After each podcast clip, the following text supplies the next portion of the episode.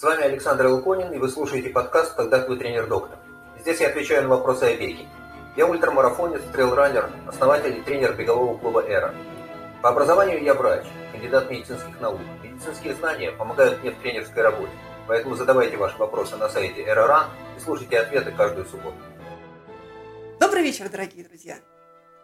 Вас приветствует беговой клуб «Эра» и его основатель, он же тренер, он же доктор Александр Элконин. Мы записываем подкаст «Когда твой тренер-доктор», и сегодня у нас гость. Наш гость Дара Мельник. Для начала я должна рассказать, кто такая Дара. Дара – это, а, как я это говорю, идеальный ученик Александра Илконина, потому что мы Александра Илконина присоединен к тренера для умных. Вот Дара у нас а, умный бегун. А, Дара – эксперт в области трансформации университетов. Дара была руководителем Центра трансформации образования школы управления Сколково. Не руководителем центра, руководителем исследовательской группы в центре. Ага, ну хорошо. А дальше, чтобы вы поняли степень ума Дары, Дара пишет докторскую диссертацию, минуточку, про экспериментальные университеты и не где-нибудь, а в Маастрихтском в университете в Нидерландах, она же Голландия. Это вот Дарина регалии. А теперь скажу, что такое Дара для меня лично. Для меня Дара профессиональный коуч. А что такое коуч, в моем понимании? Это человек, который тебя не учит чему-то, а он позволяет тебе увидеть вещи, которые ты сначала сам не можешь разглядеть, но когда коуч с тобой поговорит, ты видишь внезапно ответы на вопросы, которые тебе казались неразрешимыми, и самое главное, думаешь, а как же я сам этого не придумал?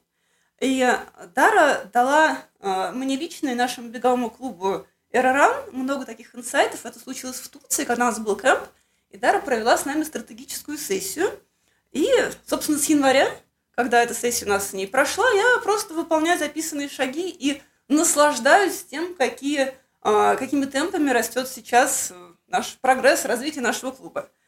А, ну, собственно, вот я рассказала про Дару, и давайте теперь поговорим о том, что Дара бегает. А Дара бегает 2016 года. 2018 года она бегает у тренера Александра Элконина.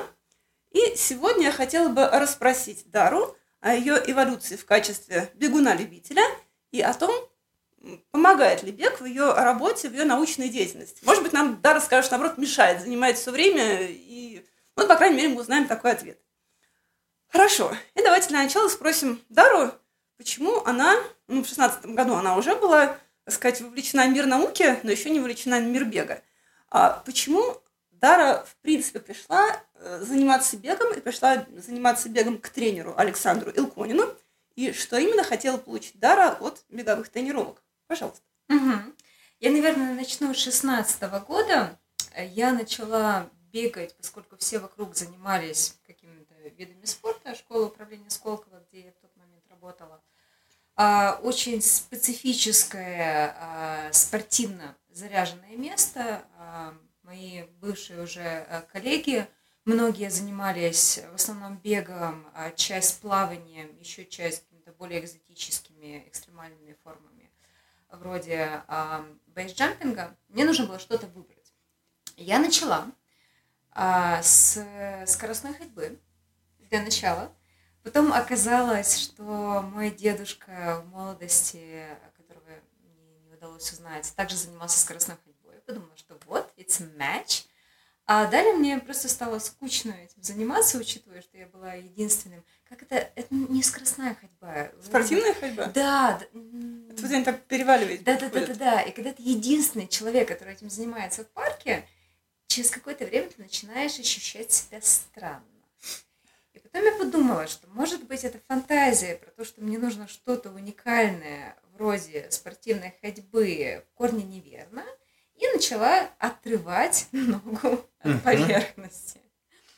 А, дальше был сначала асфальтный бег, потом постепенный переход в а, бег а, по пересеченки. И в восемнадцатом году у меня возник запрос на более продвинутого тренера. Я стала спрашивать, вот к кому можно обратиться. Я тут э, планирую переходить на ультрамарафоны, мне нужно, чтобы меня кто-то вел, а не так, как ранее. И мне посоветовали Александра Алконина, моя коллега, опять же. Я помню, на первой тренировке э, Саша сразу же сказал, где проблема в технике, были зажаты плечи, то есть я бежала максимально сжав э, весь э, шейно-плечевой. Давай по-русски, а? не Да, да, да, да, да, да, да. А Саша сказала, что нужно начинать плечи расслаблять. Я сразу же уже на той тренировке заметила, насколько мне легче бежится, насколько это естественнее ощущается, если я фокусируюсь на расслаблении плечевого пояса. И далее, собственно, началась, как мне кажется, настоящая эволюция беговая. Уже не экстенсивная, а интенсивная. То есть не просто наращивание количества километров, но и при этом улучшение техники, а, рисунка бега и результатов, конечно же. Спасибо. А что скажет Александр? Как Александр помнит Дару в 2018 году? Ну, я помню Дару в 2018 году. Ну, пришла Дара, сказала, что хочет бегать.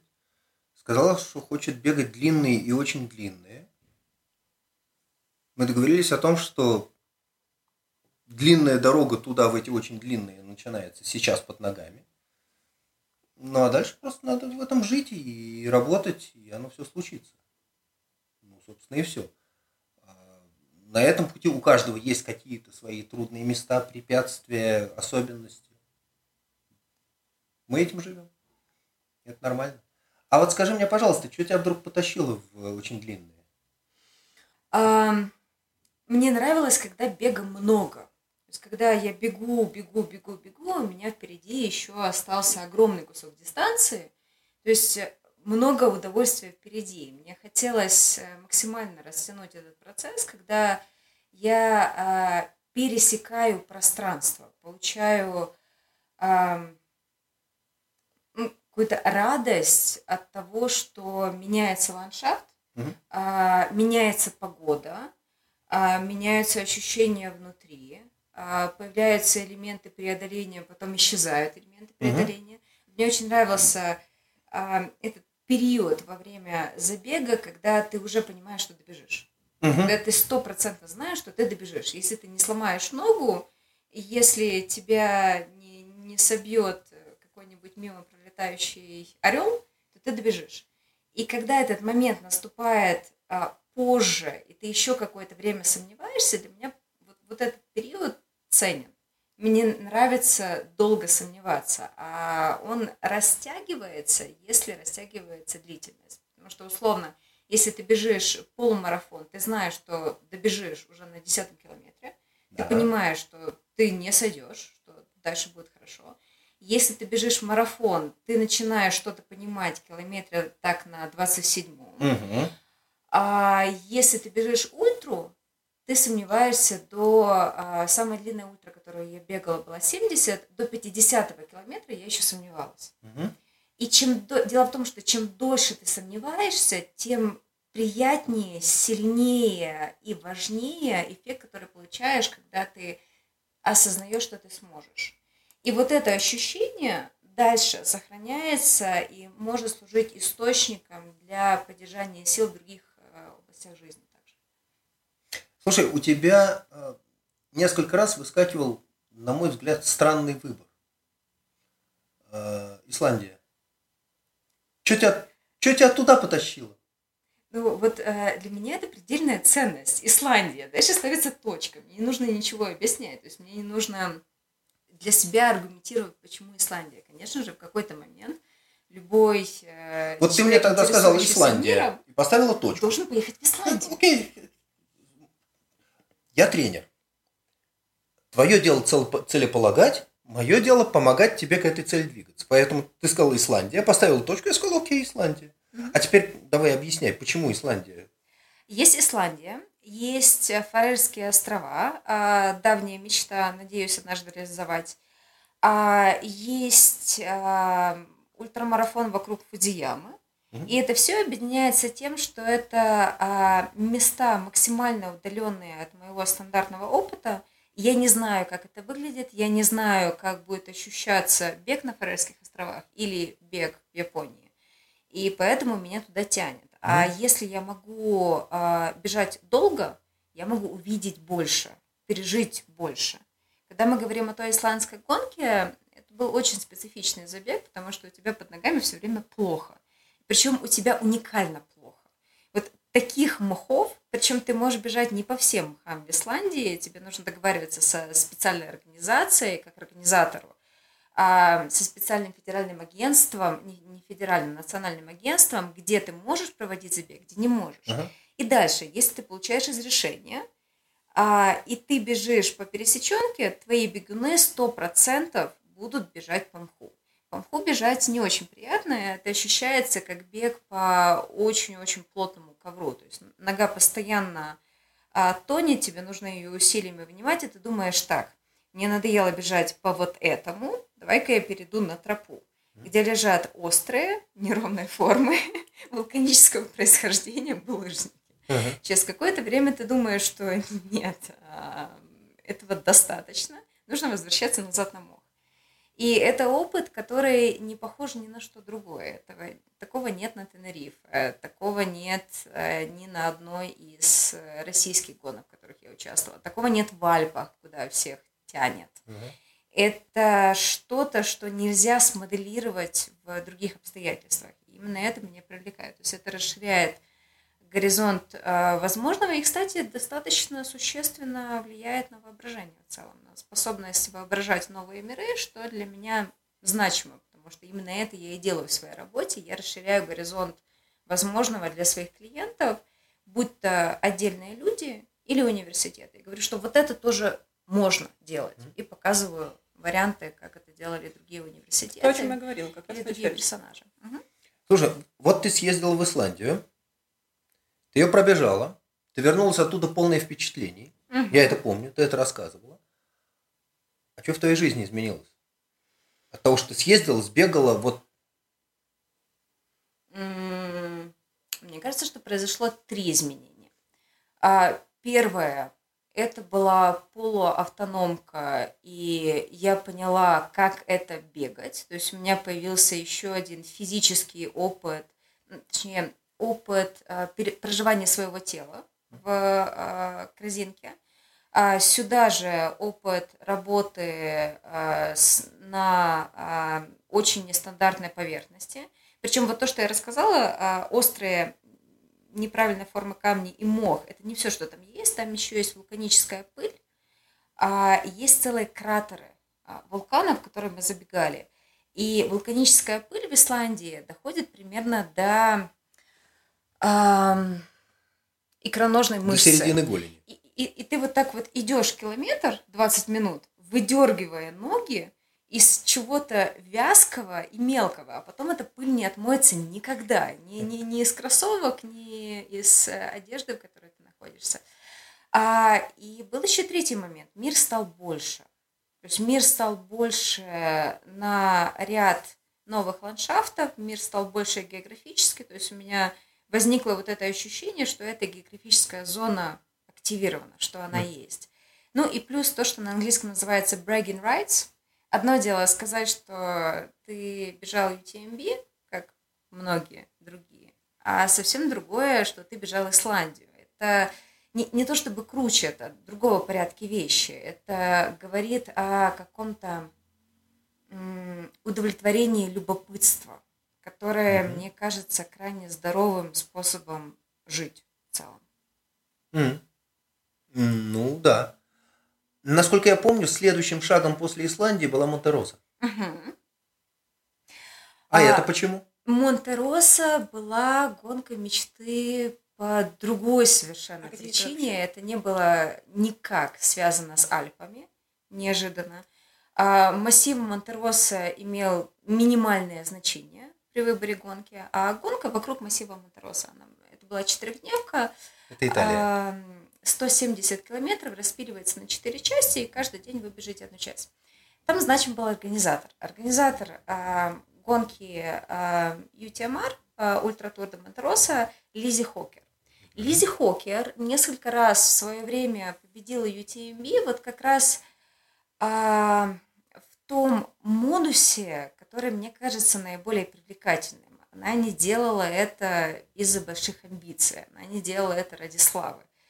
А она задала себе вопрос, а почему бы и нет? А вдруг? И э, ее первая победа больше всего удивила саму Лизи. Она думала, о, как здорово, я первая женщина в Швейцарии, потому что там гонка идет очень интересных стран. Было бы очень хорошо, если бы я могла остаться на этой позиции еще несколько километров, еще чуть-чуть в это пожить. А потом, чем больше она бежала, тем а, яснее она понимала, что за ней никого, э, перед ней никого нет, все остались позади. Mm-hmm. А, ее книга про то, как бег а, можно воспринимать, с одной стороны, как аскезу, а с другой стороны, как некий а, способ чистого познания бытия. Там есть прекрасная цитата в книге, ею написанная под названием «Runner», «бегун» или «бегунья», в зависимости от того, как вам хочется перевести. Она говорит, что иногда, когда я бегу, когда она входит в это особое нам всем, кто бегает, знакомое трансовое состояние, я начинаю понимать, о чем это все все. Вся наша э, реальность, все наше существование здесь, о чем моя экзистенция. Я, я дохожу до вот этого ядра бытия.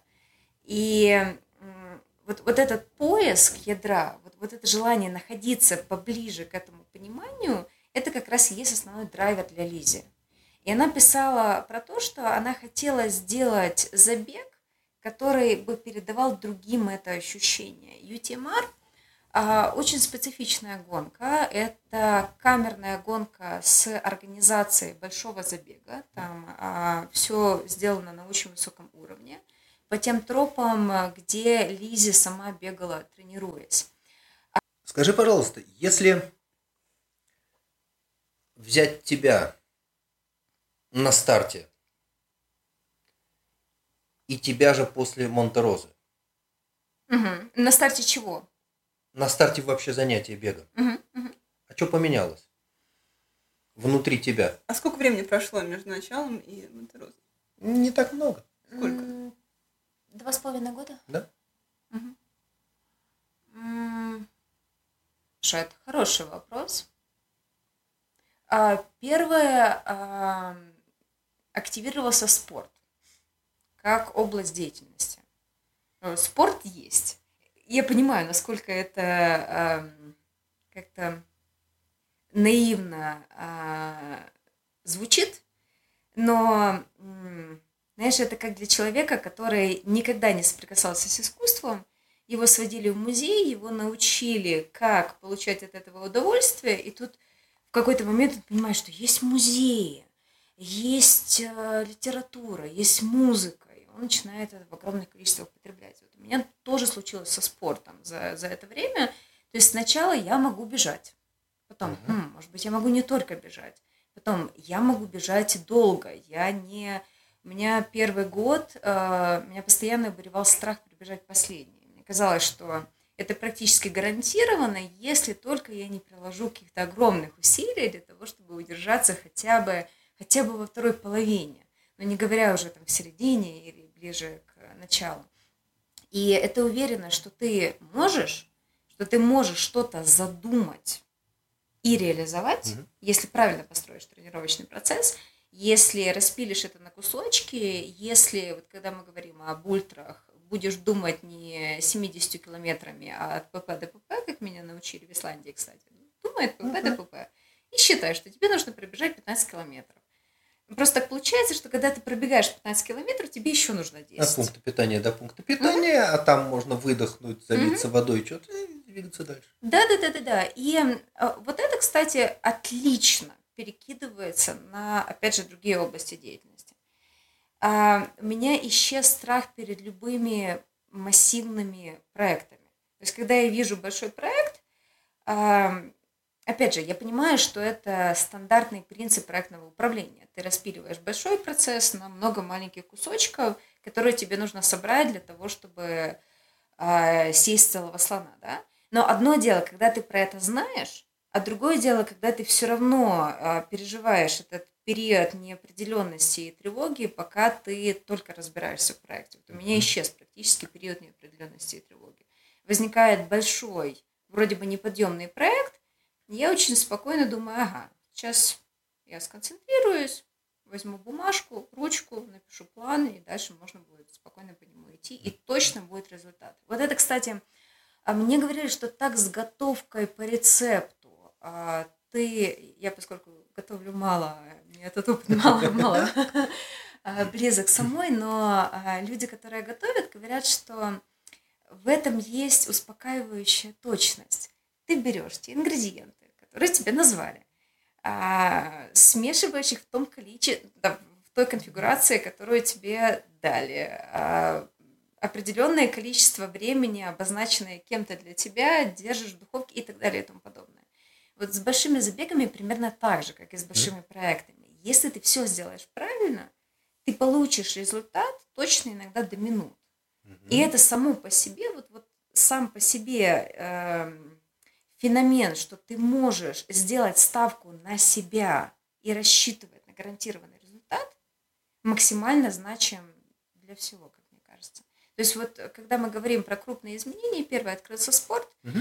другое а, проектное управление, которое стало чем-то комфортным, и третье а, уверенность человека, который не гадает, а знает, что так можно, потому что он уже это делал. Угу.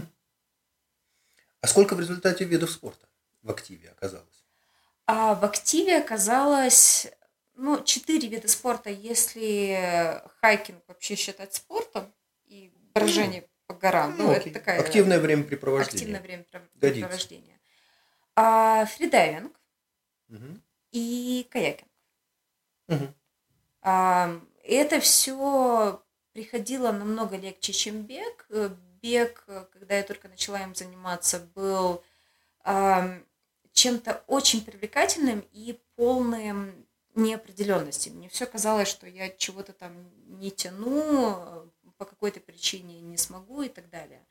А любой новый вид спорта э, раскрывается уже в 10, в 100 раз проще. И дело не в том, что ты сразу достигаешь успеха. Дело в том, что пока ты проходишь через вот эту яму, пока ты проползаешь период, пока тебе, вот у тебя прошли первые результаты, когда ты совсем не мог задерживать дыхание, например, как с э, фридайвингом, а потом задерживаешь на 3 минуты, и ты крутой, а дальше начинается тяжелый период, когда ты борешься за каждый метр глубины.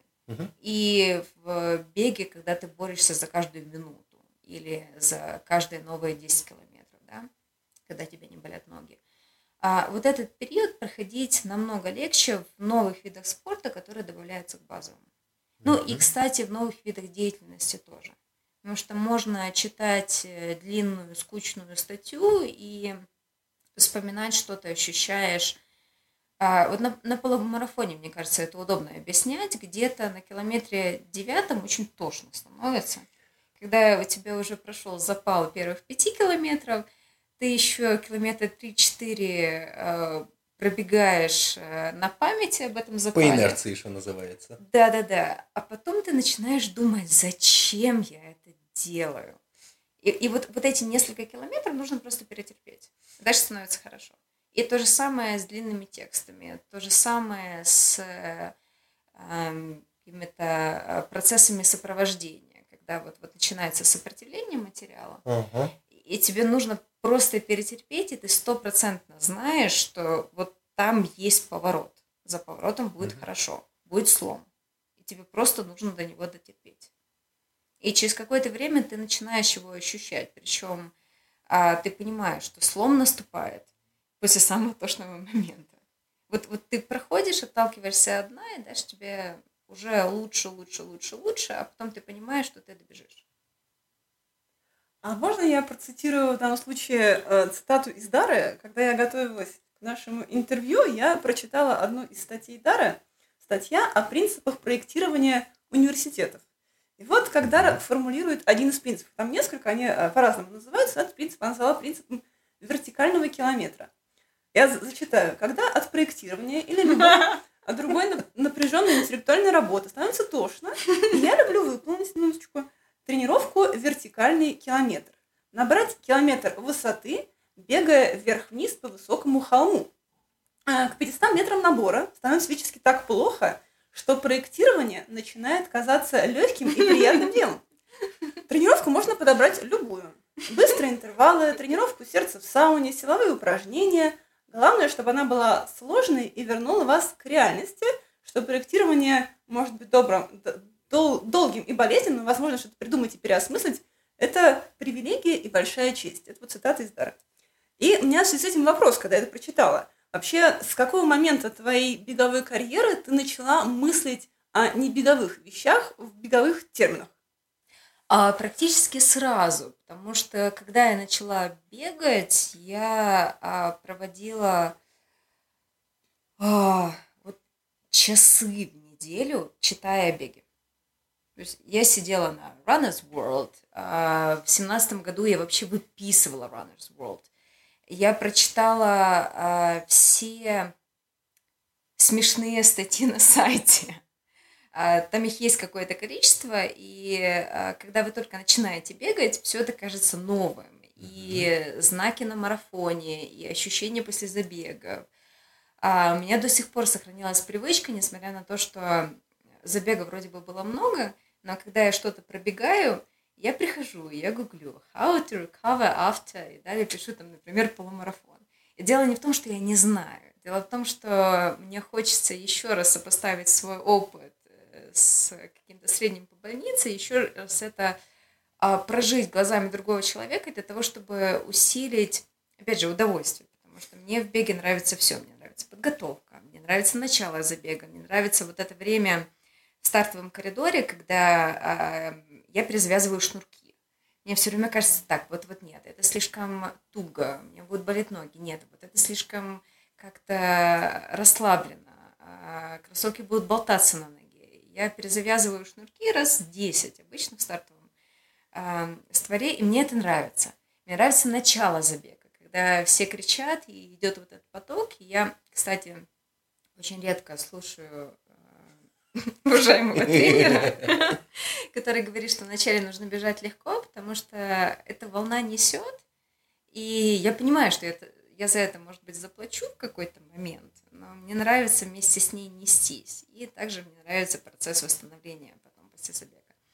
А, ну так вот, возвращаясь э, к твоему вопросу, а, когда ты начинаешь думать о других вещах, беговых терминах, а как только у тебя наращивается понятийный аппарат, вот у тебя наращивается понятийный аппарат, и дальше ты начинаешь одно вытаскивать через другое, потому что это позволяет э, понять объект лучше. В этом смысле можно и о беге думать как о чем-то другом.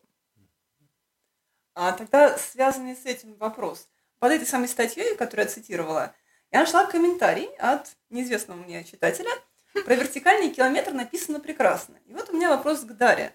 А насколько помогают такие спортивные аналогии доносить твои мысли до твоей аудитории?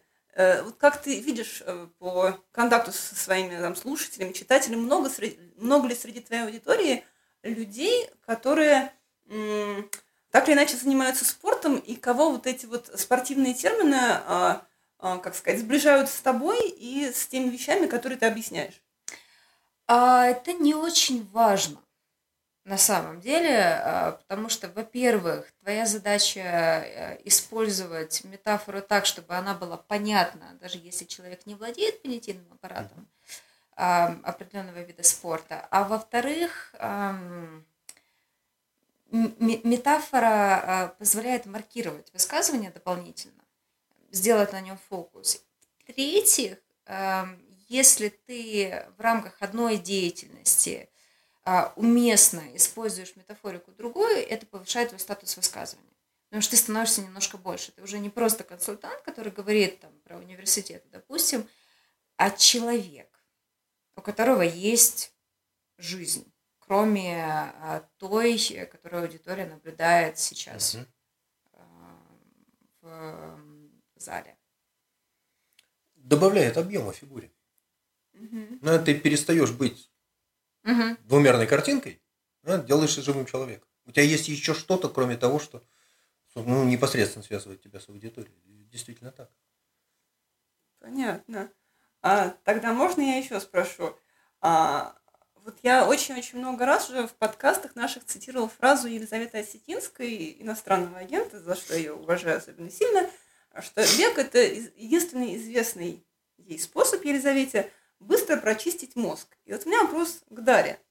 Если мы не будем говорить о тренировках на изнеможение, как вот было в цитате про вертикальный километр, то помогает ли бег каким-то еще образом в твоей работе, в твоих научных исследованиях? А, перед тем, как я отвечу на твой вопрос, а, я хочу а, вот проговорить один эпизод, близкий максимально к тому, о чем говорит Осетинская. А когда я уехала в Турцию в начале прошлого года, я перед тем неделю или несколько дней не могла адекватно бегать или заниматься чем угодно еще на самом Мгм. деле. Вот я приезжаю в Турцию, я выхожу на вечернюю пробежку с товарищем беговым, который в то время там находился. Мы бежим какие-то несчастные 5 километров. Это не должно быть много. Это была очень короткая пробежка, может быть, даже меньше. Мы просто пробежались вокруг на... э, вдоль набережной туда и назад. То есть это дистанция, может быть, даже 4 километра. То Мгм. есть совсем минут 20. Далее я пишу об этом своим родителям, они говорят, ага, теперь нам понятно, что все хорошо. Раз ты там бежала, мы, мы, мы спокойны, все нормально. Вот, потому что это действительно прочищает мозг, а, это действительно помогает а, перестроиться. И когда у вас какой-то тяжелый период, вы начинаете бежать, это говорит о том, что вы уже как-то начали себе помогать, вы сделали шаг. Причем через тело, вот, вот в критических ситуациях, в ситуации выгорания или наоборот сильного перевозбуждения, тревоги или экзальтации, перевозбуждения же для нашего организма не а, позитивно вне зависимости от знака. Оно может быть минус, может быть плюс. Это любом случае стресс. Вот если вы в таком состоянии находитесь, максимально в красной зоне или максимально в сильной зоне, а помочь себе через тело легче всего. Вы не всегда можете себя а, вытащить когнитивно. Вы не можете врубить там неокортекс и начать э, проговаривать или прописывать, что нет, все не так страшно, у меня есть варианты и так далее, и так далее, и так далее. Если вы находитесь в критической точке, работать через тело, то, что сработает всегда, работать через голову, это то, к чему вам нужно еще прийти. Да. Вот. И бег здесь, э, с одной стороны, а, позволяет немного просто снять, выбросить напряжение, потому что оно уходит из головы в ноги, очень простая механика. А с другой стороны, а, если вы умеете переходить в трансовое состояние, а, в котором находится большинство бегунов, когда бегают, вот, руками руками спрашивают, так о чем же вы думаете во время бега? Ну, ни о чем не думаю. Если день хороший, думаю, что день хороший. Если день плохой, думаю, что день плохой. Вот. а, То сам факт того, что вы там находитесь, это состояние предельно близко к медитации. А, Это и есть, собственно, медитация, потому что медитация очень широкое понятие, Да. просто сфокусированного состояния мозга. Вы начинаете выходить из критической зоны, и дальше вы уже можете совершать какие-то действия. Поэтому, кстати, Осетинская говорила о том, что после перелетов ей нравится побегать, потому что перелет это стресс в любом случае. Вы а, не можете выйти из самолета, даже если не страшно летать. Вы перемещаетесь из одного часового пояса в другой, вы перемещаетесь из одной деятельности и а, места, где вы что-то должны совершить в другое место. Вы обычно прилетаете с какой-то задачей, которая над вами нависает. И вот это все еще и э, в дополнение к дискомфорту физическому, не всегда хорошей еде. И вот вы в таком немного задерганном состоянии садиться в самолет и действительно хорошо побегать. Так же, как и бег помогает в других похожих ситуациях. Я люблю э, бегать э, расслабленно, желательно, перед большими выступлениями. Не в тот же день, а вот за день до, потому что идеальная, идеальный график для какого-то супер крупного мероприятия выглядит следующим образом. предельное напряжение, отдых, да, и дальше вы выходите на мероприятие. А бег за день до, там, где у вас отдых, а, помогает дополнительно а, снять фокус из того, что вам предстоит. И, кстати, это максимально напоминает подготовку к старту, да? То есть максимальное напряжение, Пик, тейпер. тейпер, Мгм, старт. Мгм. При этом многие рекомендуют тейпер делать не только физически, но и психологически. Обязательно. договориться с э, коллегами, чтобы не кантовали неделю. А, как там было, я забыла у кого. а, Строфилов это рассказывал. Да, у напишите Строфилова. завещание, что ли, что-то такое, или брачный Эм, договор, да? Да-да-да-да, соглашение о разделе имущества. да, да. Вот, договоритесь, что вы потом решите все ваши разногласия. Да. Отчитайте э, бумажные книжки, не смотрите новости. Вот это прекрасно переносится на выступления, на какие-то важные стратегические сессии, моем случае. Вот. И в такой ситуации бег используется как раз как способ отдыха, как один из видов отдыха. А, Из людей, с которыми я работаю, у тебя, наверное, самая обширная география мест, где ты бегаешь. Итак, полчаса в эфире. Я надеюсь, что вам нравится то, о чем мы тут вам рассказываем, дорогие зрители и слушатели. Если это действительно так, то, пожалуйста, ставьте лайки, звездочки и сердечки под нашим сегодняшним эфиром. И, пожалуйста, подписывайтесь на наш YouTube-канал Эроран, наш подкаст «Когда твой тренер-доктор». И в нашем телеграм-канале Эроран читайте анонсы наших следующих выпусков. И продолжаем дальше. Да, а я от себя хочу отметить, что и тогда, когда я начинала бегать, и, по сути, до появления эры подкаста, мне как раз такого подкаста и не хватало. Ага. Потому что это, с одной стороны, что-то, что постоянно обновляется, есть какой-то э, поток новых вопросов, новых ответов, а с другой стороны, а, мне кажется, что для нас всех, для бегунов, а, значимо а, осознавать, что с нами все хорошо, что нормально говорить о беге Ага. часами, Ага. нормально задавать мелкие детальные вопросы. И поэтому действительно подписывайтесь, пожалуйста. Спасибо, Дара. Вот если говорить о релокациях, если неудобно, можешь не отвечать или сказать, это я не хочу этот вопрос.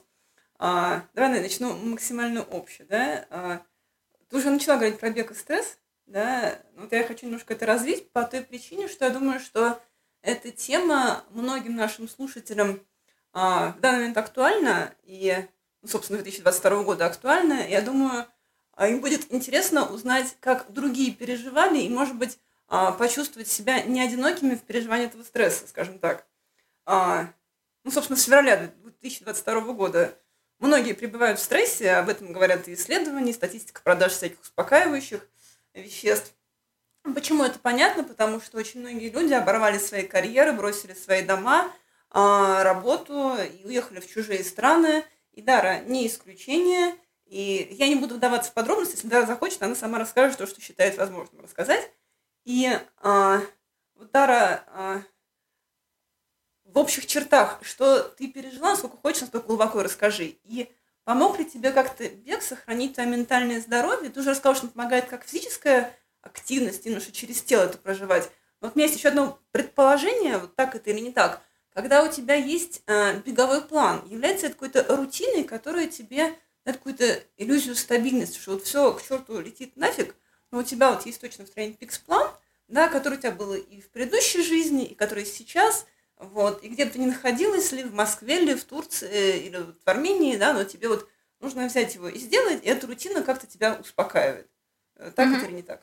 Я попробую сделать ответ максимально а, полезным для слушателей. Ам, я уделяла ментальному здоровью огромное внимание, как в прошлом году, так, кстати, и сейчас. Ам, я- Заметно. Я занималась с, с терапевтом а, регулярно. У меня а, терапевт уже с 19 года, получается, 4 года.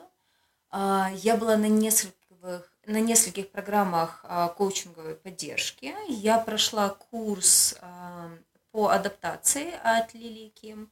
И это все с одной стороны, напрямую мне помогала, а с другой стороны, позволила создать в сознании а, условную типологию адаптивных моделей людей в текущей ситуации.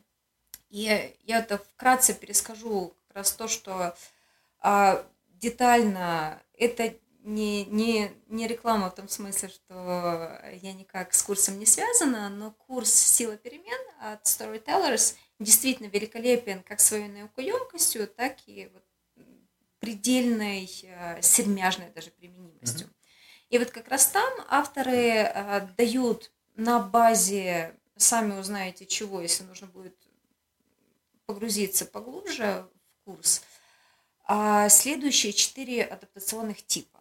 Вариант первый. Человек просто максимально долго игнорирует происходящее, но при этом уходит в глубокую депрессию, то есть просто прекращает любую активность а, и новую не начинает, и старую не продолжает, это мы не рассматриваем, потому что понятно, что здесь бегу места нет.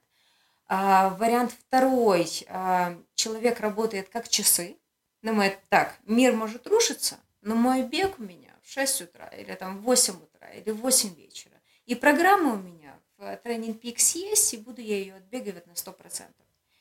А, тип адаптации нам даны генетически, их нельзя изменить. То есть задача просто понять, какой у вас, и дальше в соответствии с ним а, выстраивать и свою беговую программу, и систему требований к себе, что, возможно, даже важнее. А, переходим дальше. Третий тип а, такой творческий. Вот сейчас у меня идет бег, я буду бегать. Сейчас я хочу лежать на диване два месяца, буду лежать на диване два месяца. Вот как пойдет, так пойдет. И четвертый тип мой а, условно называется предприниматель. То есть а, моя стандартная реакция на любой внешний трэш – это пытаться что-то исправить, пытаться как-то улучшить э, свою собственную ситуацию, я это делаю на максимуме. То есть я дохожу до 100% внимания, которое уделяется какому-то конкретному процессу. Это либо борьба, либо выстраивание чего-то, либо укрепление позиции. То есть я постоянно что-то делаю. Это значит, что а, если мое делание, бег позволяет включить, он включается, причем включается очень хорошо, потому что общий энергетический запас высокий. Нам нужно иметь, вот, вот людям с таким типом, как у меня, нужно иметь высокий энергетический запас для того, чтобы предпринимать всяческие активности. А если же а, процесс поглощает все мое время, все мое внимание на 100%, тогда бег начинает страдать. Бег получается встраивать тогда, когда появляется база даже временная. Вот я понимаю, ага, вот у меня здесь длинный проект, я вижу его границы, от сих до сих. Я понимаю, как спланировать свою деятельность. А мне не нужно максимизировать мое внимание в каждом конкретном моменте. Я могу строить. Вот у меня получается как-то так. А если вернуться к теме типов адаптации, вы выясняете, какой у вас тип. Если вам нужно просто полежать, чтобы вас никто не трогал несколько месяцев, вы лежите, не пытаетесь себя никак форсировать, потом понемногу наращивайте. Там прогулка, здесь пробежка, и далее, возможно, случится возвращение к нормальному бегу.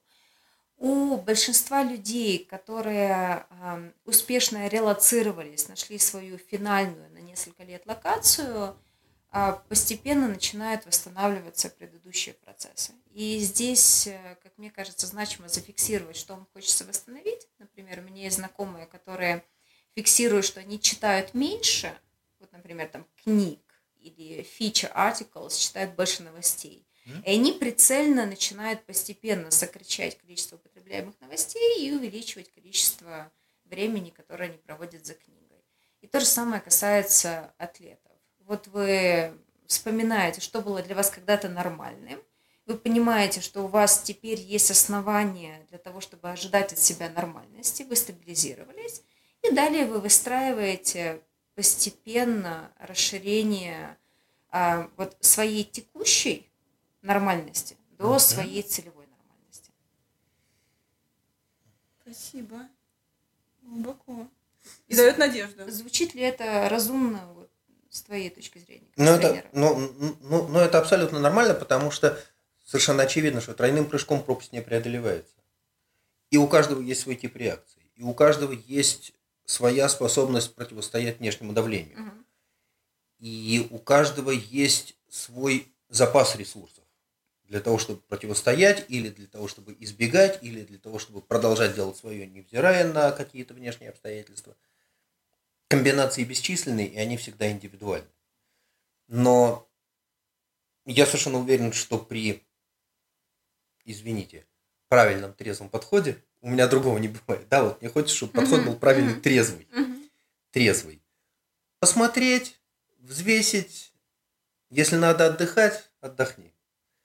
Пойми, сколько времени тебе надо отдыхать. И потихонечку начинай шевелиться очень медленно.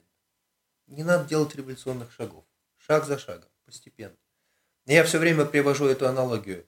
Если мы каждую неделю будем добавлять к времени под нагрузкой в тренировках 10%, у нас когда случится удвоение?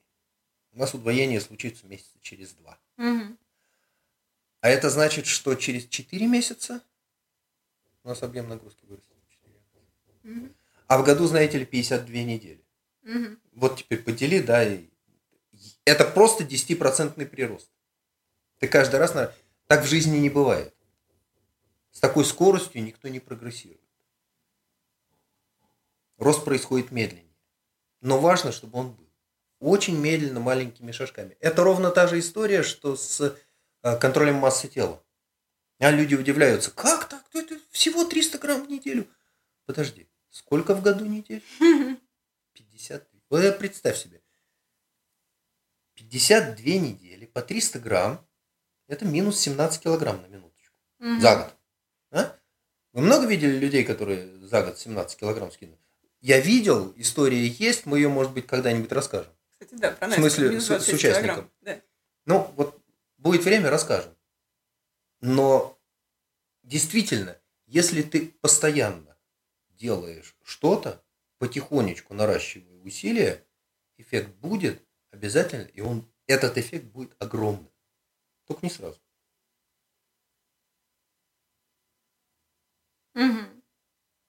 Я вот еще подумала, что важно определить, эм, чем является бег в жизни человека. Мгм. Потому что для всех он является чем-то другим, чем-то своим. Ам, вот для меня бег это радость в первую очередь.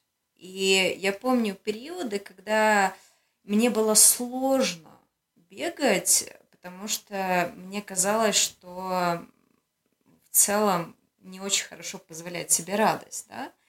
А были периоды, когда бег был единственной радостью, которую я могла себе позволить, потому что был план Training Peaks, и надо бежать. И ты начинаешь радоваться в процессе, ничего с собой не можешь сделать, потому что Runner's High начинает э, пробираться в систему, там выкидывается вот, вот этот прекрасный э, пакет из гормонов, нейромедиаторов, нейротрансмиттеров, э, который создает э, вот это вот эффект сияния реальности Мгм. вокруг. И вот ты как бы уже побегал, порадовался, и проходит... Многие говорят об а, ангидонии. А, ангидония а, – потеря способности наслаждаться. Мгм. И это то, что происходит под э, давлением большого длительного стресса.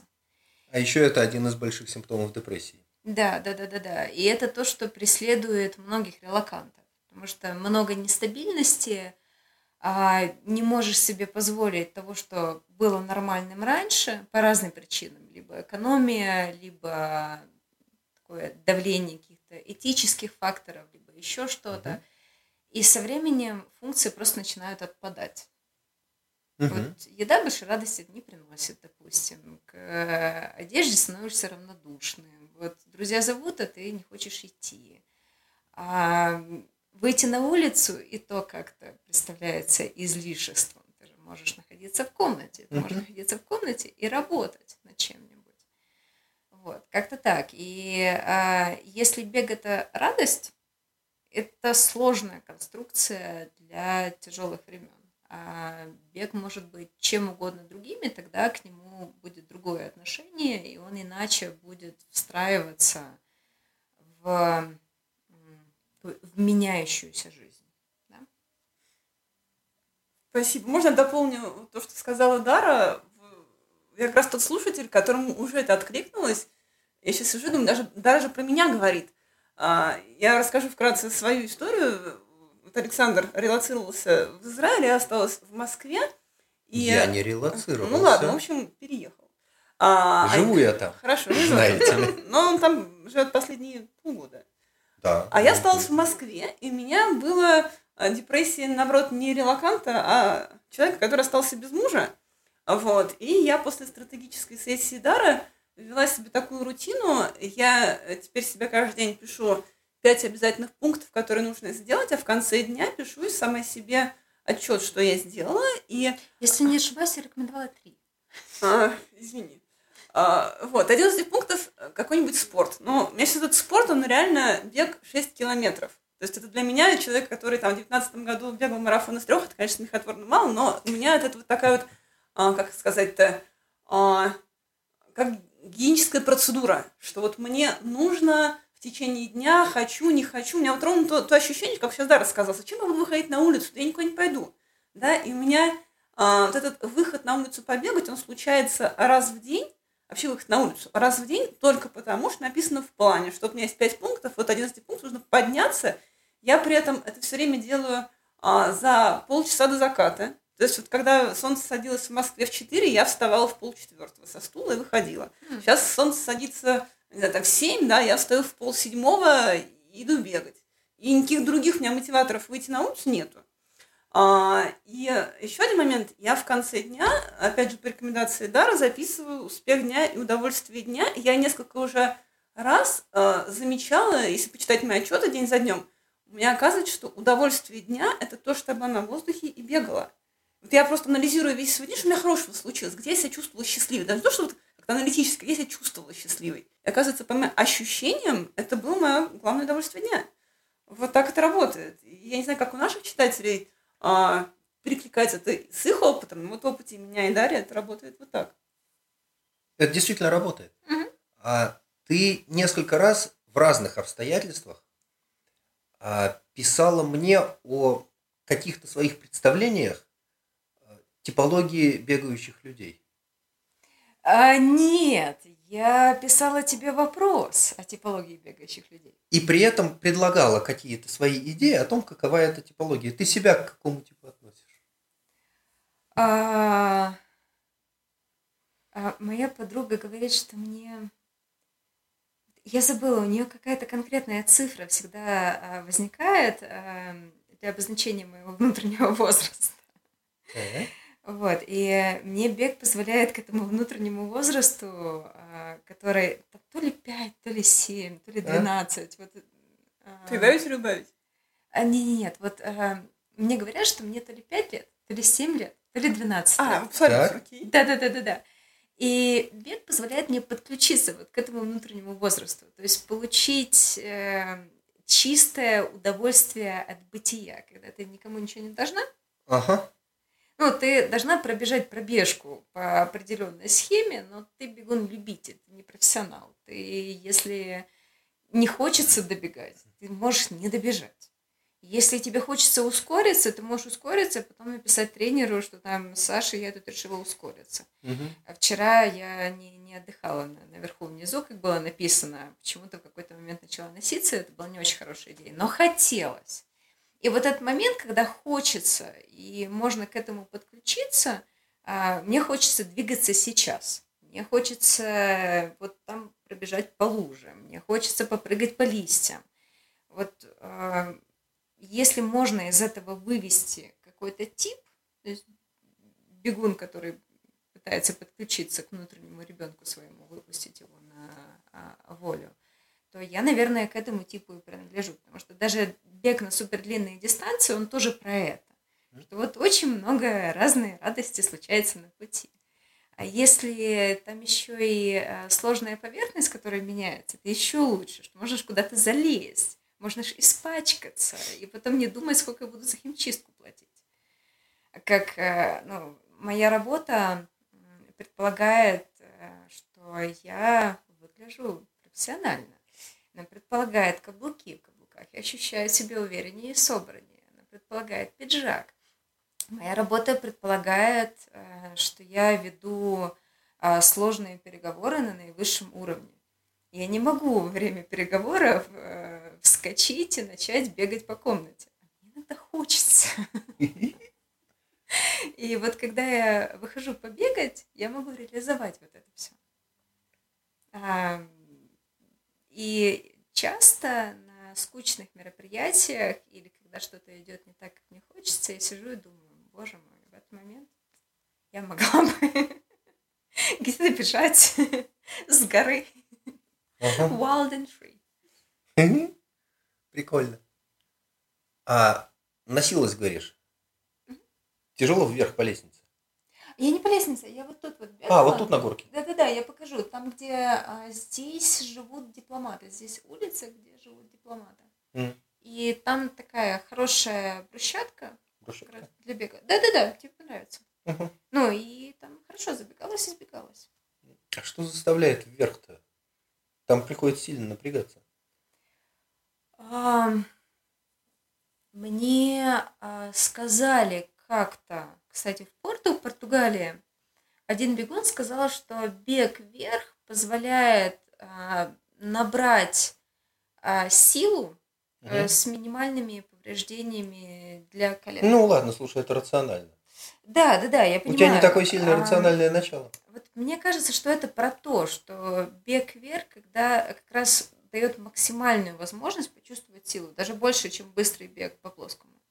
Ну, потому что ты вот, вот ты прямо ощущаешь, как а, ты своей силой воли пре- превозмогаешь гравитацию. Вот, вот, вот сейчас ты и гравитация 1-0. Мгм. И ты это ощущаешь каждую секунду, а, пока не заканчивается.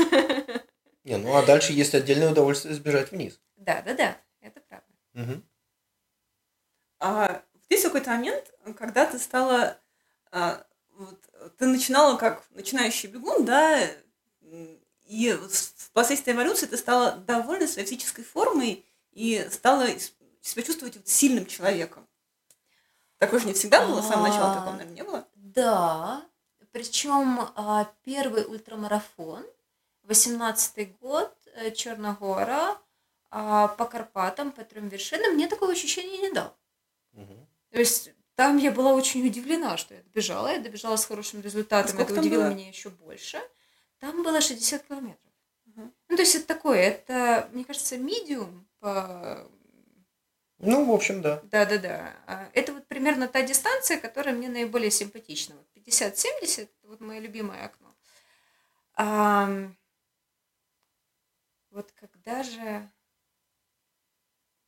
А Ты знаешь, мне кажется, когда я добавила каякинг. Мгм. Вот момент, когда я добавляю каякинг, несмотря на то, что в то время я как раз бегать не могла, потому что у меня была травма, Мгм. Но а, то, что я добавляю новый спорт, и я быстро в нем прогрессирую, а, создало у меня такое стойкое ощущение, что я сильный человек. Ну, понятно, что быстрое прогрессирование в каякинге стало возможным, потому что у меня уже была наработана а, аэробная база Мгм. серьезно. Ну и плюс э, развиты легкие, какая-никакая физическая подготовка, руки были не совсем слабыми. Но тем не менее, вот это ощущение, когда ты видишь, вот, вот тебе дается иллюстрация, вот ты заходишь в новый вид спорта, и у тебя получается, вот, вот, вот это мне дало ощущение силы. Мало того, и внешность поменялась. Мгм. Потому что дополнительная нагрузка на верхнюю половину тела выпрямила мгновенно и волшебным образом. Мгм. Ну, то есть вот эти пара месяцев э, еженедельных, ежедневных, я не знаю, сколько раз в неделю, но прям было видно, что раз и выпрямила. Я мимо зеркал проходила исключительно вот так. Обалдеть. Там, там было все хорошо, да, действительно. А, При том, что изначально телосложение было типа теловычитания, и добавление каяка очень хорошо сказалось. Потому что появилась мышца, появилась осанка, появилась устойчивость походки, исчезло вот это вот болтающееся движение таза, может, оно, конечно, из спортивной ходьбы пришло, но скорее из Нет. слабости мыс- ни- скорее слабости ни с мышц не ходьбы. Ну, очень здорово, да. Мгм. И я всем все время говорю, ребята, любая общая физическая нагрузка, которую вы на себя валите, это великое благо. Мгм. Потому что мы никуда не денемся. Мы биологические существа. Нам надо шевелиться, нам надо двигаться, нам надо напрягать мышцы и держать их в рабочем состоянии. Поэтому бегаешь, еще что-то делаешь. В общем, в конце концов, хорошо себя чувствуешь и коп- копишь капитал к тому времени, когда он тебе понадобится. Мгм. Это тоже важно, это так. э, Соображения рациональной пользы, которыми руководствоваться не надо, потому что это неустойчивая мотивация. А вот делать что-то, потому что это хорошо для здоровья, абсолютно не работает. Мгм. Надо делать то, что приносит удовольствие. И тогда это работает. А польза для здоровья, она оказывается очень хорошим побочным эффектом. Мгм. Крайне полезно. Ну, Тем не менее. А наше время подошло к концу. И огромное спасибо Дарье за то, что она поделилась своими мыслями, своими чувствами, за то, что была так открыта в этом разговоре. И я уверена, что э, наша сегодняшняя встреча была полезна как никогда. И если вам понравилось э, то, что мы обсуждали сегодня, пожалуйста, подписывайтесь на наш YouTube-канал РРА, наш подкаст «Когда твой тренер-доктор». Ставьте нам лайки и звездочки. Таким образом, платформа понимает, что это полезные видео и показывают их другим слушателям и зрителям. Огромное спасибо Дарье и пожелание, чтобы наш мир, я уже не знаю, о каких временных интервалах, но все-таки однажды стал вновь открыт всем, чтобы мы бегали не для того, чтобы избавиться от стресса, а для удовольствия, для спортивных результатов, для всего того, а- зачем мы бегали до 2022 года. Вот. И спасибо Александру за то, что задавал такие хитрые вопросы. Э, И спасибо зрителям, которые смотрели нас. Пока.